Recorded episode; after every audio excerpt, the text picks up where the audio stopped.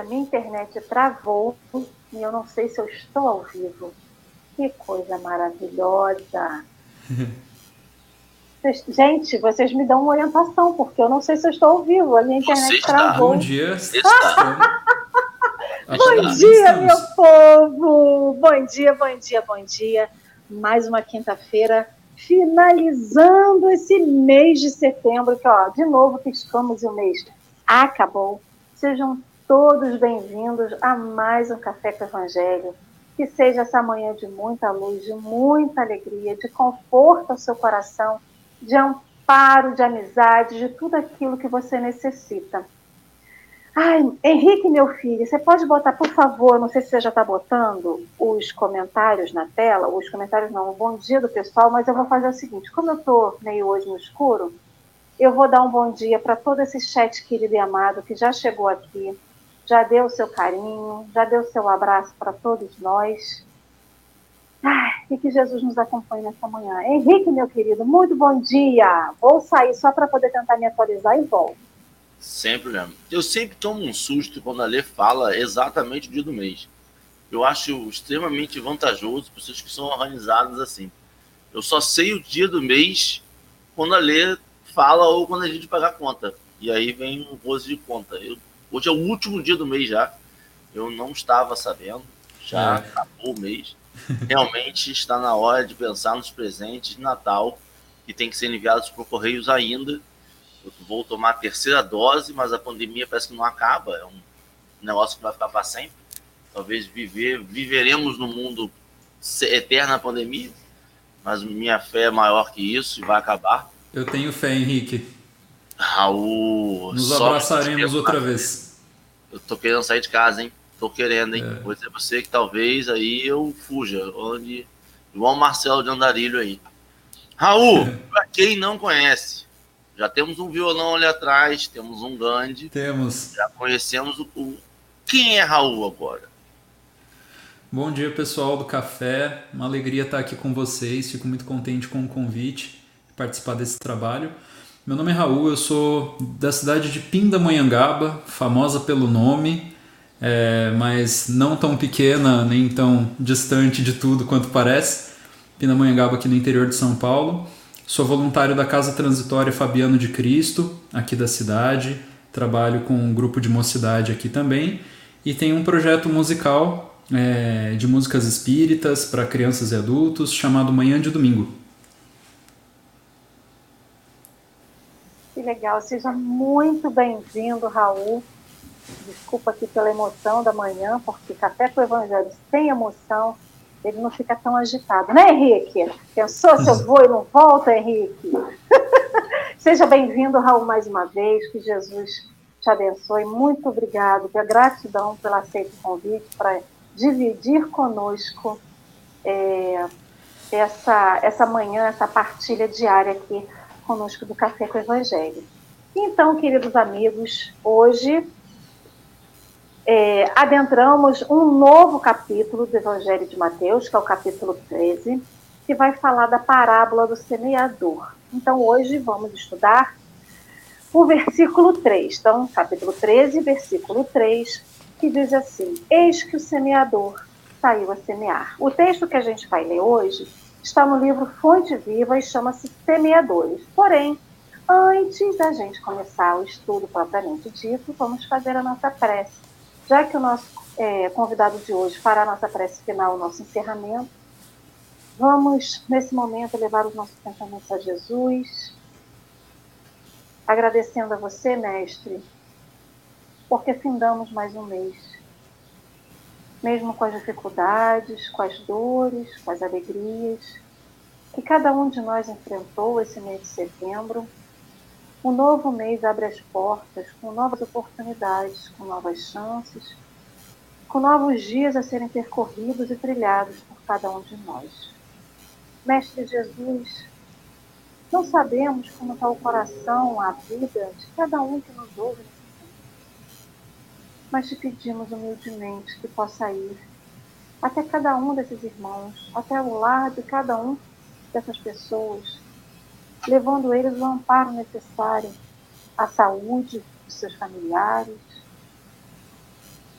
para que haja o alimento na mesa, para que haja o companheirismo, a amizade, o respeito e a união entre essa família, para que haja, Senhor Jesus, a sua luz dentro desse lar. E que esse lar seja que nem aquela candeia que colocamos em cima do altar, para que ela ilumine a nossa casa, a nossa vida e a nossa trajetória. Hoje, Mestre Jesus, iniciaremos esse estudo da parábola do semeador e quantos de nós já foi semeado por semear, porque sempre seremos a semente, sempre seremos o solo e sempre seremos o semeador, em diferentes momentos da nossa vida. Assim te pedimos, Mestre Jesus, a sua luz, a sua proteção, o entendimento necessário para mais uma lição do seu Evangelho de amor na nossa caminhada e na nossa vida. Obrigado por essa oportunidade, Senhor Jesus, e te pedimos a proteção. Assim seja. A todos vocês que estão chegando aqui pela primeira vez, sejam muito bem-vindos.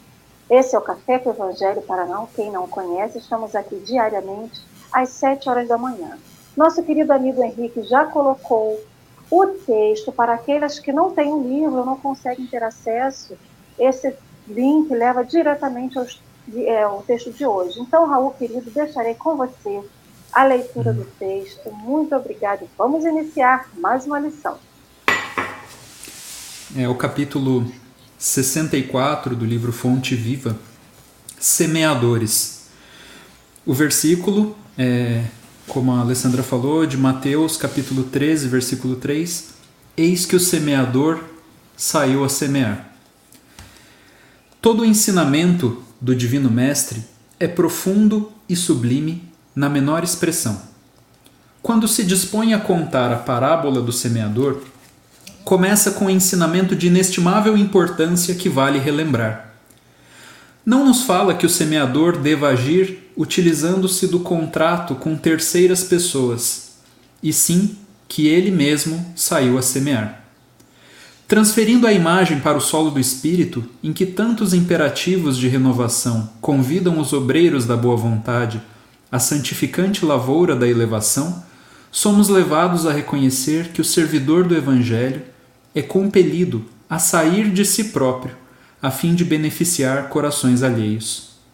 É necessário desintegrar o velho cárcere do ponto de vista para nos devotarmos ao serviço do próximo, aprendendo a ciência de nos retirarmos da escura cadeia do eu.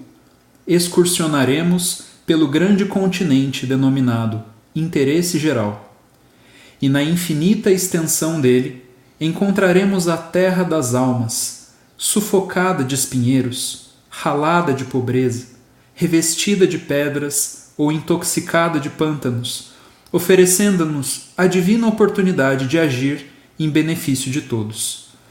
Foi nesse roteiro que o divino semeador pautou o ministério da luz, iniciando a celeste missão do auxílio entre humildes tratadores de animais e continuando-a com os amigos de Nazaré e os doutores de Jerusalém, os fariseus palavrosos e os pescadores simples, os justos e os injustos, ricos e pobres, doentes do corpo e da alma, velhos e jovens, mulheres e crianças. Segundo observamos, o semeador do céu ausentou-se da grandeza a que se acolhe e veio até nós, espalhando as claridades da revelação e aumentando-nos a visão e o discernimento. Humilhou-se para que nos exaltássemos e confundiu-se com a sombra a fim de que a nossa luz pudesse brilhar, embora lhe fosse fácil fazer-se substituído por milhões de mensageiros, se desejasse. Afastemo-nos, pois, das nossas inibições e aprendamos com o Cristo a sair para semear. Então, é, essa, essa mensagem nos faz um chamado, né? O, o chamado de sair para semear. todos nós temos essa, essa responsabilidade, porque somos parte dessa, dessa lavoura, né? E aí, meus amigos, eu, uma reflexão que eu gostaria de, de compartilhar, que eu fiz é, lendo esse texto, é que a gente vive uma época que preconiza a eficiência, né? Vários processos que eram feitos anteriormente, assim, de forma manual, hoje em dia é feito de forma automatizada, né? O próprio processo da semeadura. O sonho do pequeno produtor é ter uma semeadeira, assim, né? Para ele ter aquele campo imenso, aí vai aquela máquina girando assim, né? Tacando semente, e aí numa só, já pronto, né? Semeou o campo inteiro. É, mas esse pensamento, ele não funciona quando, quando se trata de corações, quando se trata de almas, né? Eu lembro de uma passagem do, do livro Boa Nova que explica que Judas... É, vocês estavam até conversando, né, na, naquele episódio do, da cana rachada, né? Falaram sobre Judas. É, o, o, o livro Boa Nova explica que a intenção de Judas não era trair a Jesus. Judas amava a Jesus profundamente, mas ele achava que faltava para o mestre uma certa visão estratégica, né? Porque Jesus estava lá pregando para os pobres, para os desvalidos, para os doentes do caminho, mas o que, que aquela gente poderia fazer para expandir o Evangelho, para, né, fazer com que o Evangelho triunfasse? Judas tinha aquela visão de que a gente tem que chegar nos senadores, nos grandes poderosos, né? Porque se eles aceitarem o Evangelho, nossa, aí o Evangelho vai deslanchar, porque o Evangelho vai vir de cima para baixo. Então Judas tinha, ele queria promover esse evangelho em larga escala, né? Ele queria passar a semeadeira no campo ali, pronto, resolvendo uma só. Ele achava que o evangelho ia crescer em progressão geométrica, né? Mas Jesus, que, que foi capaz de pegar alguns pães e multiplicar esses pães para mais de cinco mil pessoas comerem, como diz o evangelho, sabia que quando se tratava de alimentar corações e almas, a progressão geométrica não ia funcionar, tinha que ser a progressão aritmética, coração a coração, um, mais um, mais um, mais um. Não, não dava para achar que ia chegar, né, direto na cúpula e fazer o evangelho, né, chegar e descer para todo mundo. Então é, fica essa lição para a gente, que se o próprio mestre que detinha, se alguém detinha poder, possibilidade, recurso nesse mundo, era ele. E ele não desdenhava esse trabalho de falar com uma pessoa de cada vez, né? Coração a coração. Por que que a gente, né, vai se afobar, né, vai se, se tornar ansioso e achar que, ah, não, né, esse negócio de semear dá muito trabalho, né? Será que não tem um método mais fácil, um jeito mais... né, mais prático de resolver isso de uma vez? Você está falando aí da semeadeira, né? Eu estou lembrando de uma técnica de, de dispersão de sementes que a gente usa em floresta, que a gente coloca as sementes dentro de um tambor. É um aparelho, né? Você bota a semente ali, entre aspas, com uma liga, que aí pode ser uma liga ali, e a gente faz uma chuva de sementes. Com esse jato, a gente jateia essas sementes no solo, aí são árvores, né? Ou, muito também utilizada a dispersão de semente por chuva. O pessoal passa de avião, de helicóptero, geralmente, e um helicóptero passa abaixo jogando essas sementes, né? É um outro tipo de semeadura. Mas pegando esse paralelo com a semeadura que, que Jesus propõe, eu lembrei justamente do que Jesus fez. Se a gente pegar o início dessa parábola, né, quando ele sai da sua casa, ele sai e vai para o lago de Genezaré. E é tanta gente que ele não consegue, ele entra num barco e fica dentro do lago, olhando para aquela multidão que está do lado de fora. Por mais que fossem cinco mil pessoas, dez mil pessoas, ou uma multidão de pessoas, enfim, ele falou diretamente uma a uma. A semeadura ali foi individual. Pegando esse paralelo com a chuva de semente, com a dispersão pela semeadeira, ou de outras formas, na tentativa de abranger uma área maior de semeadura, a gente fica na na ansiedade, que vivemos a época da ansiedade, de querer fazer tudo ao mesmo tempo para gerar o maior resultado. E a gente às vezes esquece que o, a propaganda boca a boca, no, aquela conversa que a gente tem no pé do ouvido, coração a coração, é que traz mais resultado, né? Infelizmente, Judas acaba se equivocando porque ele tentou fazer o marketing ali, mas o marketing não deu muito certo, né? E aí acabou se perdendo. Mas quantos de nós se perde justamente na ansiedade de querer fazer o seu melhor de uma forma acelerada, se assim eu posso dizer, porque eu não acho uma palavra melhor. A gente acaba se atrapalhando, porque a gente quer conquistar todo mundo. Se Jesus quisesse conquistar todo mundo ao mesmo tempo, ele não falaria para a base, ele falaria para os poderosos, para aqueles doutores da lei, tentaria os convencer para que dali de baixo viesse a ordem atingindo a todos. E não foi isso.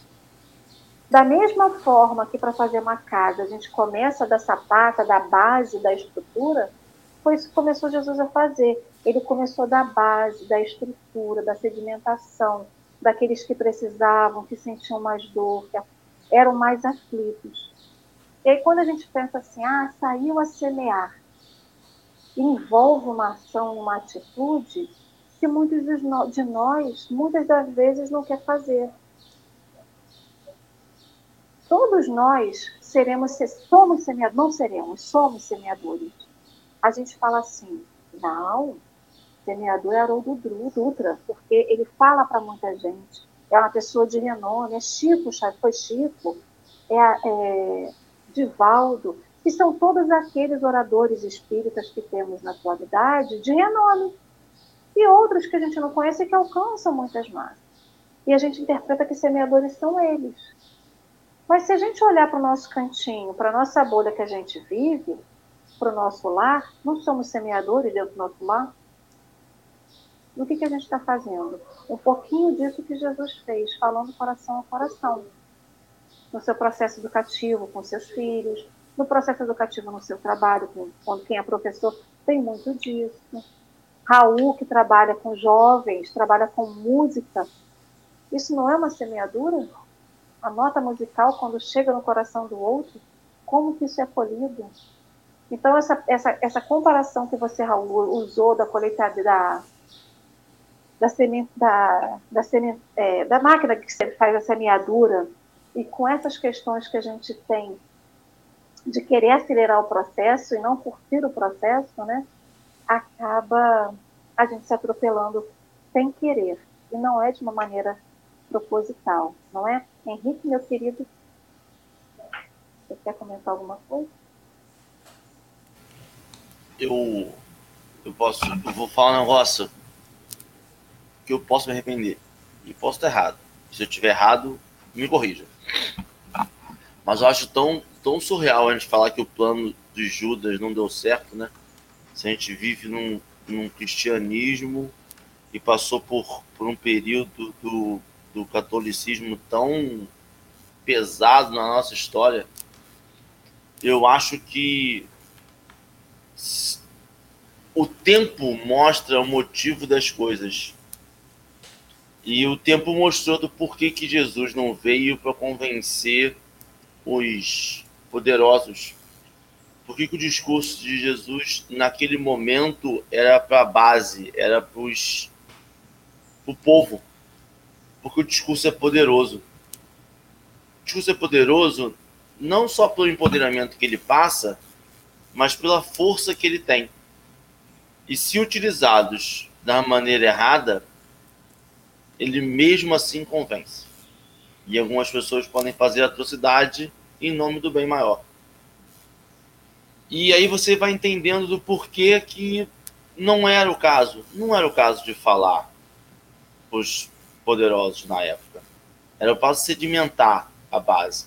Era o passo de entender para o povo que depois, quando ele fosse ouvir aquele discurso, lembrasse do quem falou, como falou e por que falou.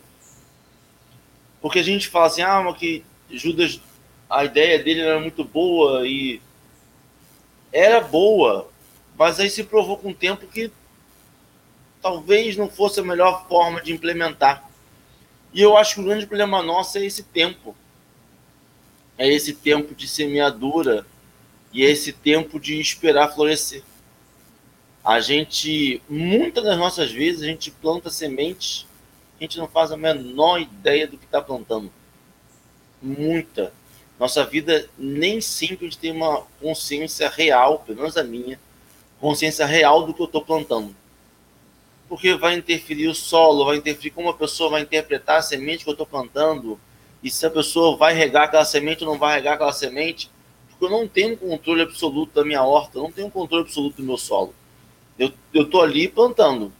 Talvez a melhor das intenções, mas seja uma erva daninha. Mas é a melhor das intenções, mas é uma erva daninha. Tem que morrer. Pô, mas é minha intenção, estou plantando mesmo. Mas não vai fazer bem para a pessoa. Não vai fazer bem para a pessoa, talvez, naquele momento. Talvez não vai fazer bem para a pessoa, para aquela pessoa diretamente, mas talvez faça para outra. Esse controle de jardim que a gente tem é mínimo. É mínimo. E a gente fica se apegando a ser o jardineiro perfeito com tudo que a gente pode criar. E a vida vem provar que não é, que às vezes o tempo é necessário para entender o que vai crescer dali, o que não vai crescer dali. Eu nem tenho muito. Eu, eu fico maravilhado com, com alguns textos, com a profundidade deles, porque a gente precisa estudar tanto, e estudar e botar em prática tanto, ainda mais nesse tempo de hoje, que a gente tem que dar frutos a todo momento. O Raul falou, e a Lê complementou, da semeadura, da máquina. E essa, o tempo de hoje vem forçando a gente a agir como máquina em tudo. Eu tenho que dar resultado na empresa que me contratou na semana. Eu tenho que mudar ela em um mês, e todo mês, para garantir o meu emprego. Eu tenho que dar uma informação, eu tenho que vir aqui fazer um texto, um vídeo. O vídeo tem que bombar, ele tem que chegar em setenta e cinco milhões de pessoas.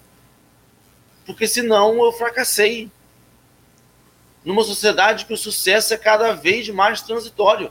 É o sucesso dessa semana. E o sucesso da semana é da música, é do filme. Cada um está querendo quebrar recordes. É como se a Olimpíada fosse a cada mês, cada semana tivesse uma Olimpíada e nós tivéssemos que quebrar recordes mundiais. Mas, rapaz, eu, eu nem classifiquei ainda. Eu nem fui para o Sul-Americano. Quem dirá para uma Olimpíada? Não garanta. Não vem. Não vou conseguir. Mas essa... E se se colocar no nosso lugar é, é libertador, porque a gente vai plantar. A gente vai fazer o nosso melhor. Mas eu não vou quebrar recorde mundial. Eu não vou aqui e vou assim... A quarta revelação foi café com o Evangelho. Não.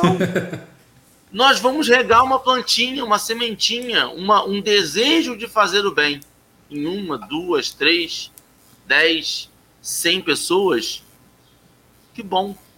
Se cada um que ouve aqui desejar fazer o bem nos trinta minutos que saírem, não precisa mudar a vida, não precisa, não, não, não é o meu anseio, mas se nos trinta minutos que sair daqui, nos, na primeira reação for de amor, sucesso. Só isso. É, o Henrique, você falando isso do solo, né? Que a gente não tem controle sobre o solo. E às vezes a gente quer ter. É, eu acho que também tem uma outra, uma outra parte, né? Um lado é a gente querer passar a máquina e fazer a coisa em larga escala. O, outra face desse nosso, dessa nossa busca... É, né, doida pela eficiência, é a gente querer resolver numa só. Às vezes a gente chega uma pessoa com uma dificuldade, com um problema, a gente quer resolver numa conversa. A gente acha que numa sentada a gente vai chegar lá, passar, né? Faz uma... até prece antes. Mentor, é... vem comigo que agora nós vamos mudar aquela vida ali. A gente acha que naquela conversa a gente vai resolver, né? É, às vezes eu vejo, né? Eu sou da área da educação, né? Professor, e às vezes eu vejo assim, né? Os adultos acharem ruim com as crianças, porque assim, pô, mas eu já disse uma vez que não era para fazer isso. Mas já falei que não era para fazer... Gente, mas a gente não aprende com uma vez. Nós mesmos, se a gente for ver. Quantas coisas a gente precisou de vezes e vezes e vezes. Então, às vezes, essa linha entre eficiência e menor esforço, ela fica meio borrada, né? A gente acha que está indo atrás de eficiência, a gente está só querendo não ter trabalho. Imagina se o nosso guia espiritual adotasse essa linha. Não, não vou mandar a inspiração de novo. Eu já, já mandei uma vez. Ele já sabe o que tem que fazer. Agora é com ele. Se não fizer, é problema dele. Que, que arque com as consequências. Já pensou? A gente estaria em maus lençóis, né? Graças a Deus, os nossos guias espirituais têm o entendimento de que, assim, é água mole em pedra dura. Transformação de ser humano é assim. Tem que ir com muita paciência, porque não é uma, não é duas, não é três, né? Graças a Deus eles não desistem da gente. Graças a Deus. E pensou, se a gente não tivesse oportunidade, a gente não estaria nem aqui, né? Se as pessoas é. foram tão amorosas com a gente de ensinarem para que a gente chegasse até agora, por que, que a gente desiste das outras pessoas? O que eu acho interessante que aqui Emmanuel fala assim, não nos fala que o semeador deva agir utilizando-se do contrato com terceiras pessoas. Ele não terceiriza o serviço. O semeador, ele não fala assim, Henrique, vai lá e semeia aquele campo ali, Henrique. Raul, vai para o outro lado, vai para o outro lado e semeia do outro lado. Ele não faz isso. Jesus, quando sai da casa dele e senta no barquinho, ele saiu a semear. Jesus, quando sai e faz toda a pregação dele, ele saiu a semear. Em momento, ele falou assim, Alessandra, terceiriza, terceiriza que é mais fácil, ou vai lá, mecaniza, porque, porque fica mais fácil, fica mais rápido, né? Então, vivemos, ah, depois da, da Revolução Industrial, o planeta Terra, ele veio naquela coisa da mecanização, da industrialização, do acelerar e de produzir, de fazer crescer. A gente chegou numa época da nossa vida, num momento do nosso planeta, que a gente não tem que deixar de produzir dessa forma. Mas a gente tem que refletir um pouquinho mais o que, que eu quero para mim, é, o que, que eu preciso para a minha existência. Então, nessa mão do dar a parada, de desacelerar, veio o quê? A produção orgânica de alimentos. Veio a volta por alimentação natural. Então, não se usa, tem muitas pessoas que falam do natura, é, naturalismo, esqueci qual é o termo certo, mas assim, não se utilizar produtos industrializados e voltar para produtos é, manuais. Então, você não comeria margarina, comeria manteiga, não comeria processa, é, alimentos ultraprocessados, voltaria para alimentos que a gente produziria em casa, né? Então, deixamos, então, tentando desacelerar, voltando para uma realidade que é mais a nossa realidade. E trazendo isso para a comparação da parábola do semeador, quando ele fala, sai a semear, pegando a progressão aritmética, é justamente isso. É desacelerando. Eu não preciso massificar a palavra de Jesus. Eu preciso massificar as minhas atitudes com as palavras de Jesus. Então, a gente tira a responsabilidade de só falar, mas sim vivenciar. Dorinha colocou uma coisa aqui no chat, que ela assim, não se escolhe, é, e nem escolhe onde vai semear. Só, semear é só é, semear só em solo, é, solo fértil é mole, é isso daí. Com as nossas atitudes, a gente sai a semear em todo tipo de solo. Que é o que o nosso mentor espiritual faz com a gente. Somos solo fértil sempre? Várias vezes, somos aquela beira do caminho em que o pássaro vem e depreda a gente. E pega e come a gente. E aí passa a carruagem, passa o carro, passa o ônibus, passa o que for, passa qualquer pessoa e pisa em cima da gente. A gente não semeia, não, não germina. Então é isso, essa parada na nossa vida, essa parada que a gente precisa fazer, não é desacelerar e esperar cair do céu. Mas é refletir sobre aquilo que a gente precisa, aquilo que eu quero e aquilo que eu realmente preciso passar adiante. É muito fácil a gente chegar aqui e jogar o Evangelho de Mateus, falar sobre o Evangelho de Mateus pela lente de Emmanuel, quando a gente não vivencia isso. Ou só falar por falar, pegar aqui e ler de uma forma desinteressada. Isso é importante? Lógico que isso é importante. Ninguém está desmerecendo isso. Mas o que a gente está tentando dizer é que a semeadura, ou saiu a semear, é efetivamente lançar mão na nossa vida do que a gente realmente aprende. Então, se eu saio com um saquinho de sementes na minha, na minha cintura para semear no campo, literalmente, eu vou semear alface, morango, melão, o que quer que seja, eu não posso pretender colher uma outra coisa diferente daquilo que eu semeei.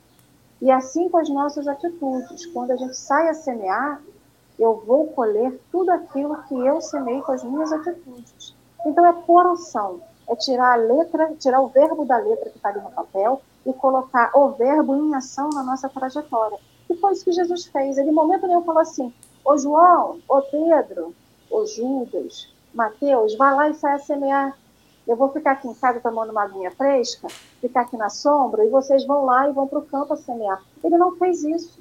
Ele foi, e muitas das vezes ele disse para os apóstolos: vocês também têm essa capacidade de semear. E ele fala isso para a gente, e a gente ainda duvida de Jesus.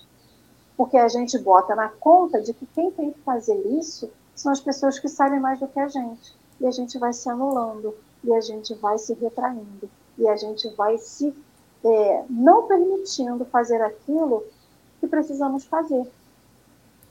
Eu não sei se eu viajei muito, mas com você, Raul, ou com o Henrique. Eu vou, vou, vou eu, então, rapidinho. E eu acho legal, Ale, porque a gente está falando de semear, e aí o que você falou foi perfeito. É, semear é uma atitude individual, né? E a gente não escolhe o momento que a gente vai semear. E a gente, às vezes, se coloca numa disposição como se fosse um treinador, um técnico, um coach, né? Eu vou lá, a pessoa vem, tem dúvida no que vai fazer, eu, como um bom oráculo, direciono ela para o caminho do bem, e ela vai lá e faz. E eu fico aqui esperando essas pobres pessoas que vêm tirar dúvidas e eu direcionar no caminho do bem. E, às vezes, e, e quando o texto vem e fala assim, ok, isto é uma parte da tarefa. A outra parte da tarefa é você ir lá e fazer também. Não só treinar pessoas, não só direcionar pessoas. E para isso, a gente tem que entender que semear coisas ruins, errar no processo, faz parte. Senão, a gente fica tentando achar a semente dourada, a semente que vai dar o pé de feijão, que vai levar todo mundo para o céu, e com isso a gente fica guardando nossa saquinha de sementes e não planta nenhuma. Porque a gente não está disposto a errar no processo. E vir aqui para a Terra, encarnar, viver no Brasil de dois mil e vinte e um, passando por uma pandemia, sem disposição de errar, é quase impossível. A gente vai errar no processo. O importante é perceber o erro e redirecionar. Mas a gente só vai perceber que o nosso caminho está errado quando a gente der dois, três passos. E não tem problema nenhum. O problema é andar vinte quilômetros. Porque quando você anda vinte quilômetros, tem que voltar vinte quilômetros. Mas quem que deu uma andada de vinte quilômetros? Nós. Então a gente tem que fazer o quê? Andou vinte quilômetros, volta vinte quilômetros correndo, que é mais rápido, para poder ir no caminho certo. E não para nos vinte quilômetros errava assim, errei, hein? Perdi minha vida. E acabou. Não. É um, um jogo de videogame que a vida é infinita. É um jogo de videogame que você consegue salvar sempre no ponto futuro. Que você consegue retornar. Porque na lição diz que você fez com amor. E se você vai fazer por amor, a chance está dada. perceber esse erro nosso, perceber essa falha, perceber que não era ali não, hein? Botei minhas fichas e não foi o ideal, eu semeei um negocinho errado. Pedi desculpa. Pedi desculpa. Desculpa, essa semente não é daqui não. O que eu falei para você um mês passado, nem cabe. Porque a gente coloca isso, é, essa postura, em alguns casos que a sociedade identifica como errados. Por que que o passo do Alcoólatras Anônimos, dos Narcóticos, é ir pedir desculpa, reparar os erros? E é tão bem visto socialmente, e quando eu vou lá e dou um conselho errado, eu não tenho que fazer o mesmo. Por que que quando eu escolho o, um fio errado no condomínio e dá curto, eu não tenho que mandar mensagem no grupo do condomínio e falar assim, pô, ó, errei aqui, vou reparar, tá? Já chamei. Por que eu tenho que fingir que não fui eu que joguei o lixo na lixeira do vizinho? Quando eu tinha que ir lá, falar assim, pô, minha lixeira tá cheia, posso jogar aqui rapidinho? Iria deixar. Essas, essas coisas, algumas lições são bem vistas quando uma pessoa erra identificado. Eu fui no vício. Ah, o vício é comumente um erro aceito na sociedade. Alguns erros, a gente acha que não precisa pedir desculpa, não precisa pedir perdão, não preciso reparar esse erro. Foi um erro. Foi um erro que causou dano a outro.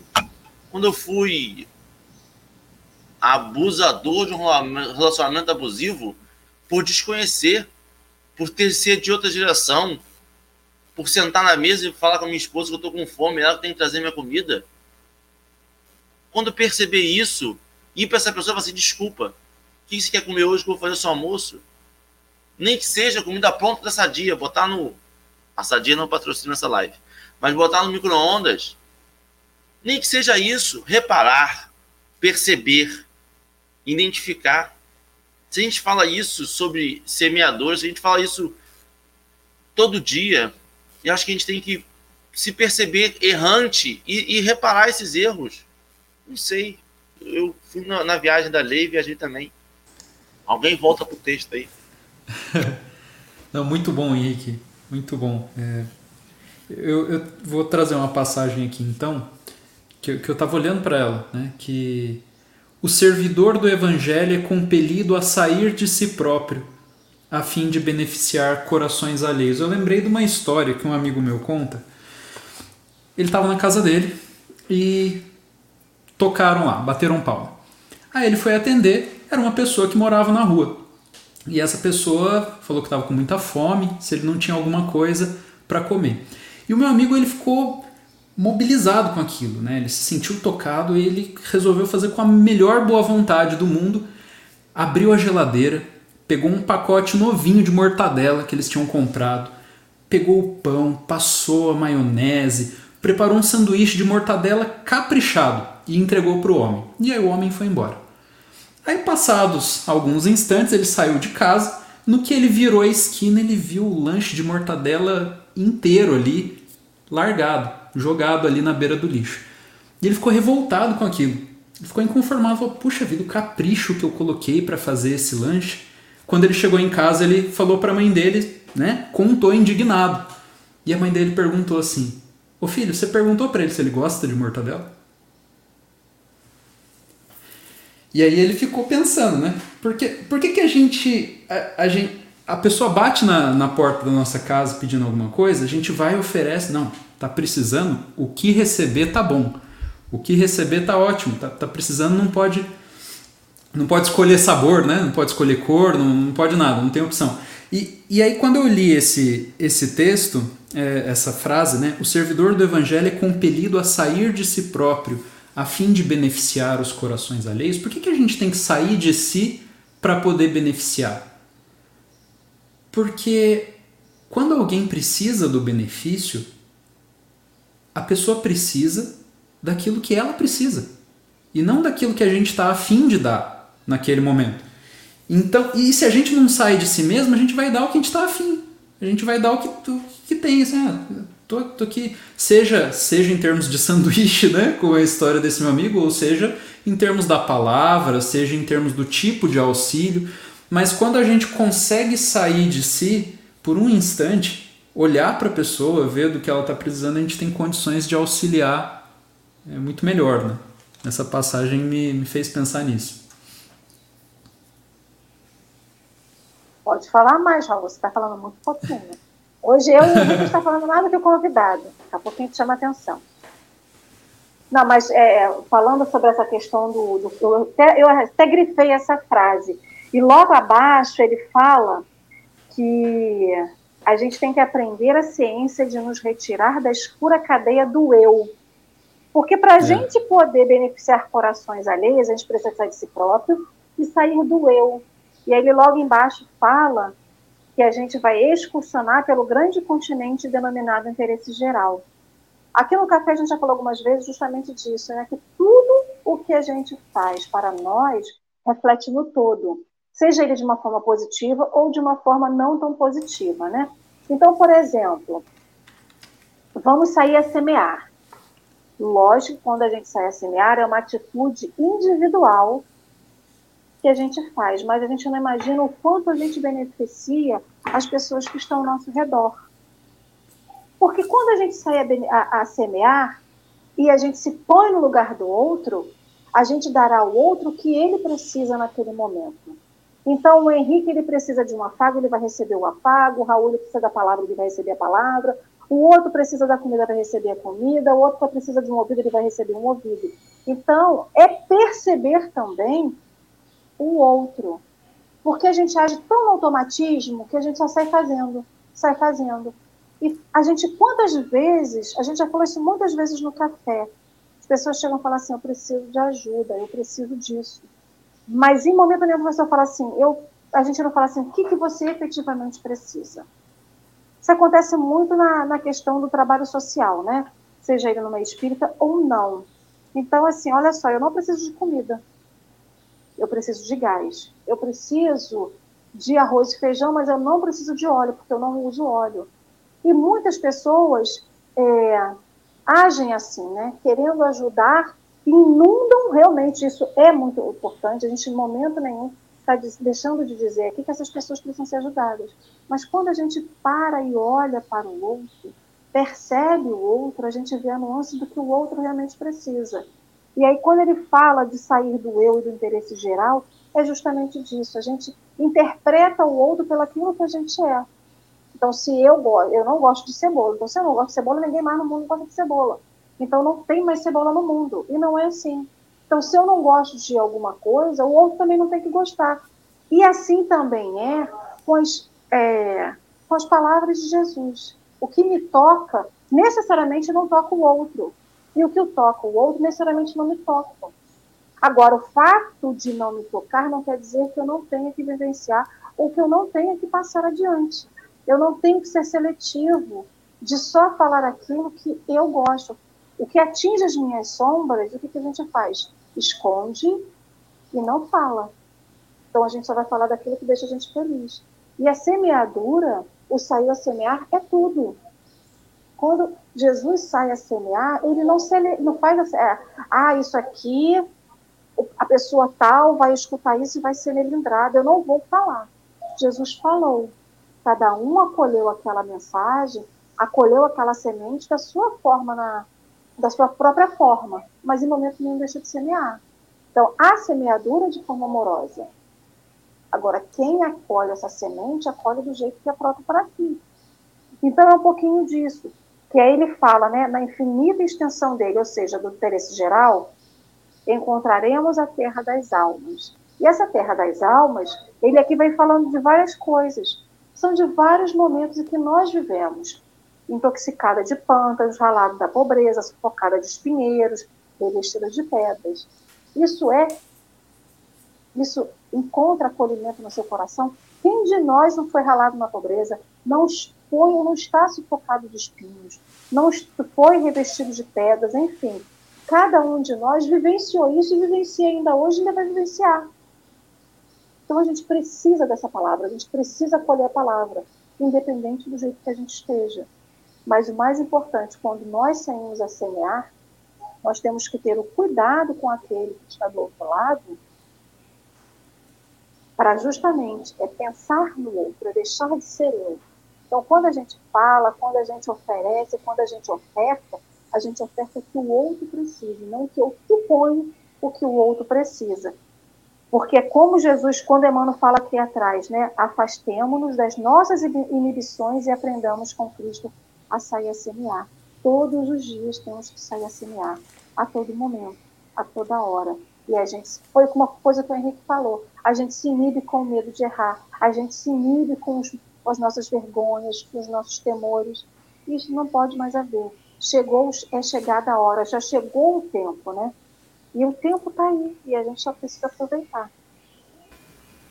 Ale, você acabou de inventar o mistério do porquê eu não consigo... Ale e Raul, né? Me complementou, mas começar a desvendando porquê que eu falho miseravelmente nas conversas que eu tenho, achando que eu vou mudar a pessoa, que eu vou dali... Será, a vida da pessoa vai ser um pós-encontro com o Henrique e antes de encontro com o Henrique. Porque eu acho, eu falo, eu falo o que eu gostaria de ouvir e não o que a pessoa gostaria de ouvir. Eu dou a solução do problema da pessoa como se fosse o meu problema. E não é o meu, é o da pessoa. E...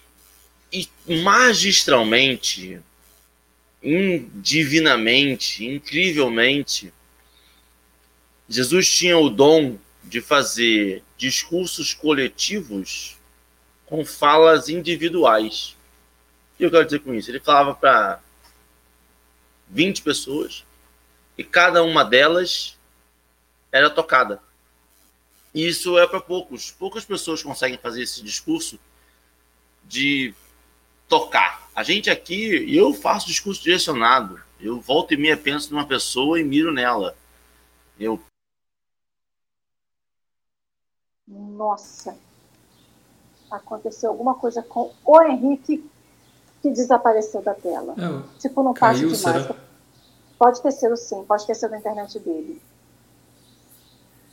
Você é... quer comentar alguma coisa? Pode comentar. Não, enquanto, enquanto o Henrique volta, para concluir, Ale, enquanto você estava falando, você... Ah, ele está voltando. Henrique, você caiu. Eu, eu acho que eu fechei minha própria aba. Eu, talvez um dos dons que eu tenha seja cliques aleatórios na tela.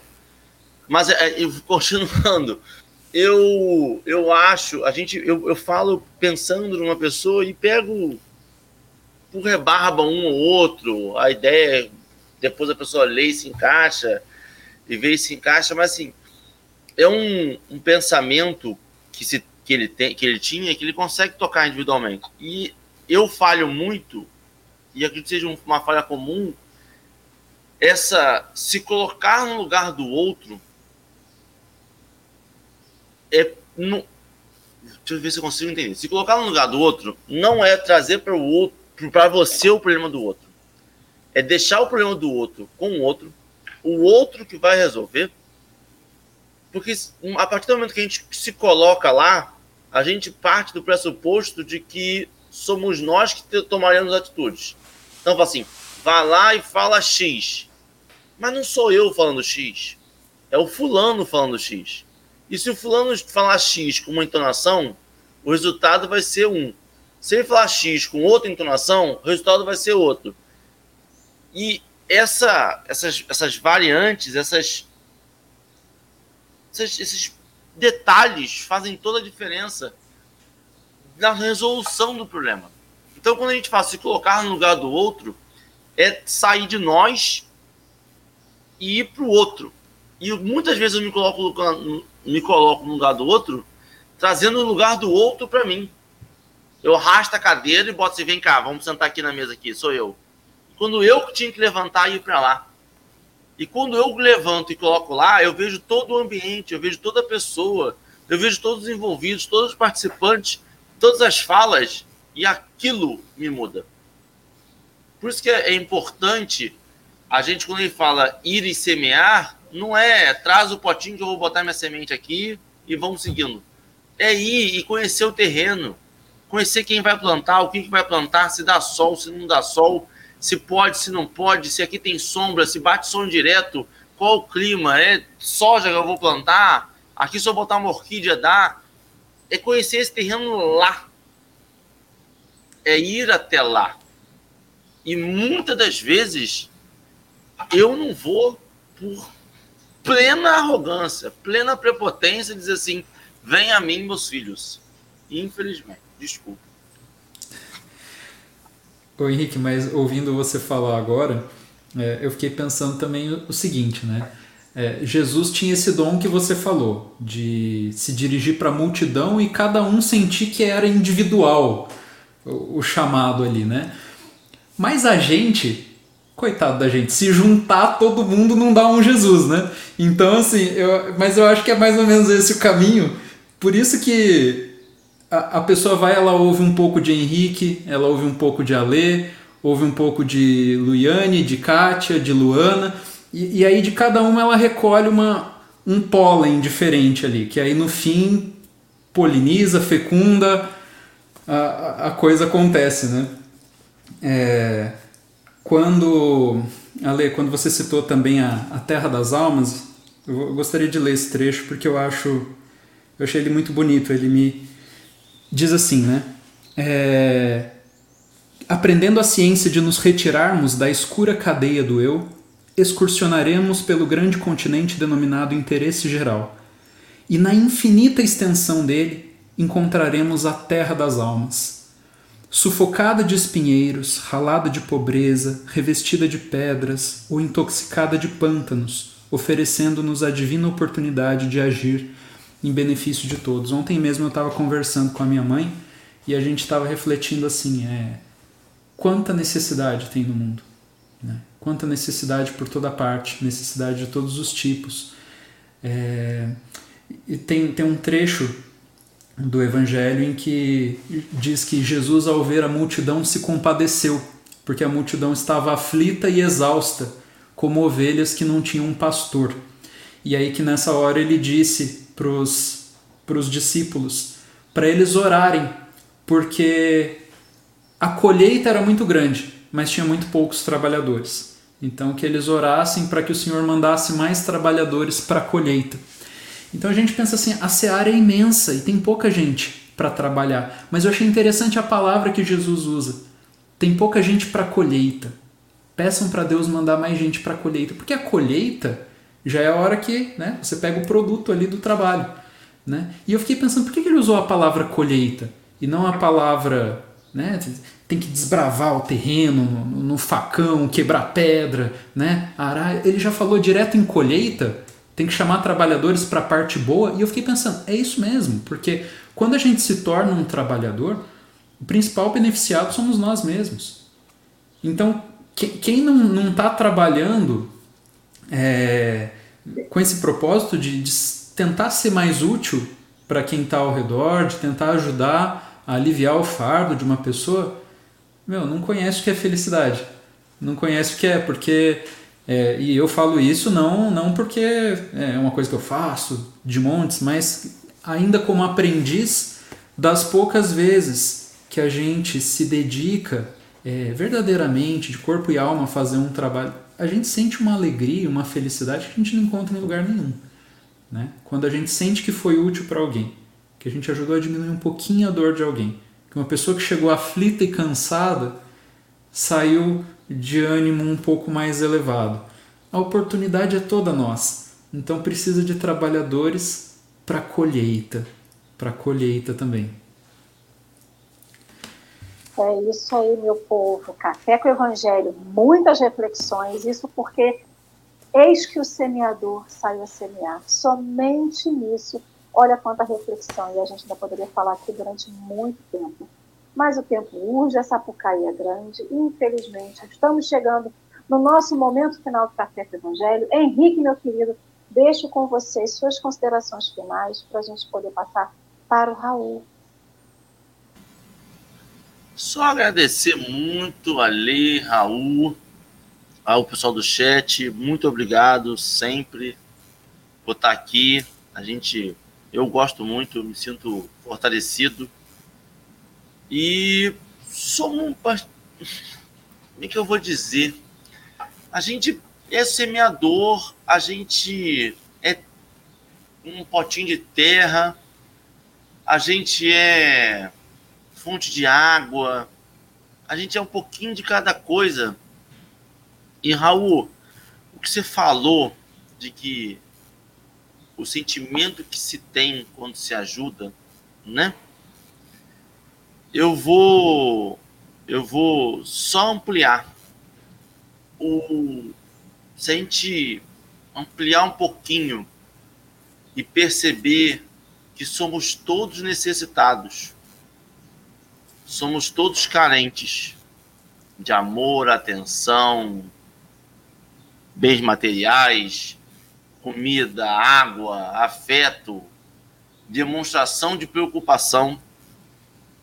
E ao perceber isso, a gente percebe que cada atitude nossa atinge a uma carência das pessoas diversas. Se eu responder uma mensagem de WhatsApp, eu estou atendendo uma carência talvez daquela pessoa que não se sinta amada e prejudicada e, e, e apreciada.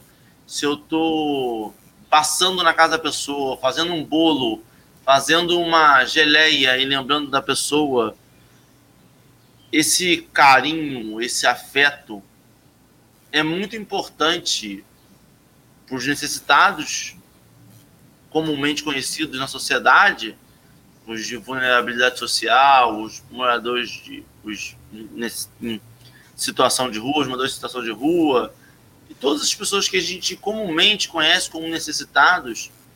Mas se a gente se colocar na situação de necessitado também, se a gente perceber que a gente precisa de um carinho também, de um afeto, de um afago, de um, uma curtida no vídeo que seja, e não como uma, um ego, não como um alimento de ego. E o alimento de ego não, não deve ser reverenciado, né? Mas um carinho, um afago numa sociedade hoje que é tão rápida, é tão volúvel, de uma sociedade hoje que a verdade de hoje pode não ser a verdade de amanhã, e a gente perceber que a verdade é a verdade, ela não muda não, que muda a nossa percepção, que muda o nosso olhar, nosso despertar. Então, nos coloquemos como semeador, mas nos coloquemos também como um, um vasinho de terra, precisando de uma boa semente, que pode ser dada por um morador de rua, que pode ser dada por uma pessoa que a gente julga intolerante, e essa pessoa pode vir colocar a melhor semente do nosso vaso, que a gente possa nos abrir para receber semente dos outros, porque, como você falou, eu acho que se a gente não chega a Jesus, talvez a nossa coletividade, nossa melhor semente de cada um, consiga avançar um pouquinho mais e consiga fazer um bom jardim e... de repente a colheita fica boa, né? Muito obrigado. Raul, querido, deixo você com as suas considerações finais para que a gente possa te ouvir cantar para nós encerrarmos o café. Agradeço muito por essa manhã com vocês. Foi uma alegria muito grande estar aqui, estar compartilhando essas ideias. E, e Henrique, eu queria dizer que é, é isso mesmo. É, você tem toda a razão, que a gente possa sempre entender, né? Eu acho que quando a gente reconhece que nós somos os principais beneficiados do trabalho, é, a gente está reconhecendo que assim, o, o trabalho também se efetua em nós, né? É, é, é um movimento, a, a solidariedade, a fraternidade é um movimento sempre de mão dupla, né? A gente nunca está... Não há ninguém que, que não tenha nada para dar e não há ninguém que não precise de receber coisa alguma, né? Também. Então, agradeço muito a vocês por essa partilha. É, o pessoal do chat que eu vi que é bem, bem ativo também, que legal. É uma comunidade aqui, né? Bem, bem fortalecida, que bacana.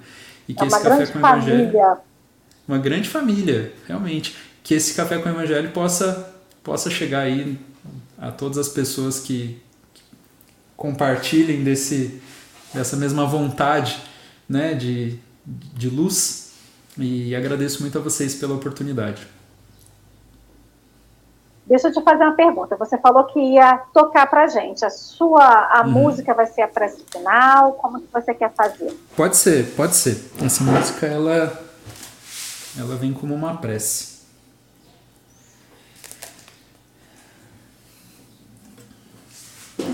Essa canção é, é, é do nosso projeto Manhã de Domingo, de músicas para crianças e adultos curtirem juntos, despertarem sua melhor parte, e ela se chama Jesus Comigo.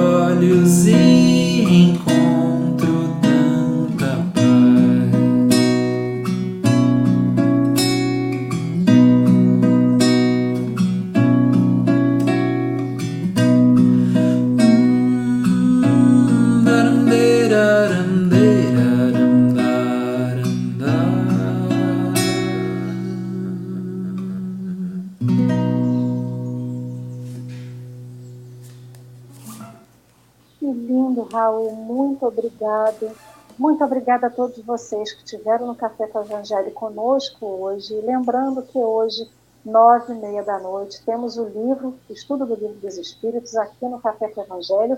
E amanhã, sete da manhã, de novo, mais uma lição de Emmanuel para estudarmos. Então, gratidão a Raul, gratidão, Henrique, a todo o chat por esse café de finalização de setembro, que vem outubro de braços abertos, com muita saúde para todos.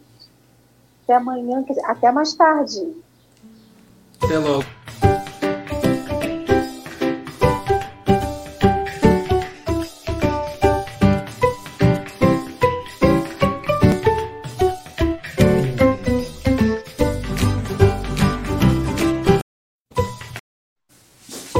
Vamos ao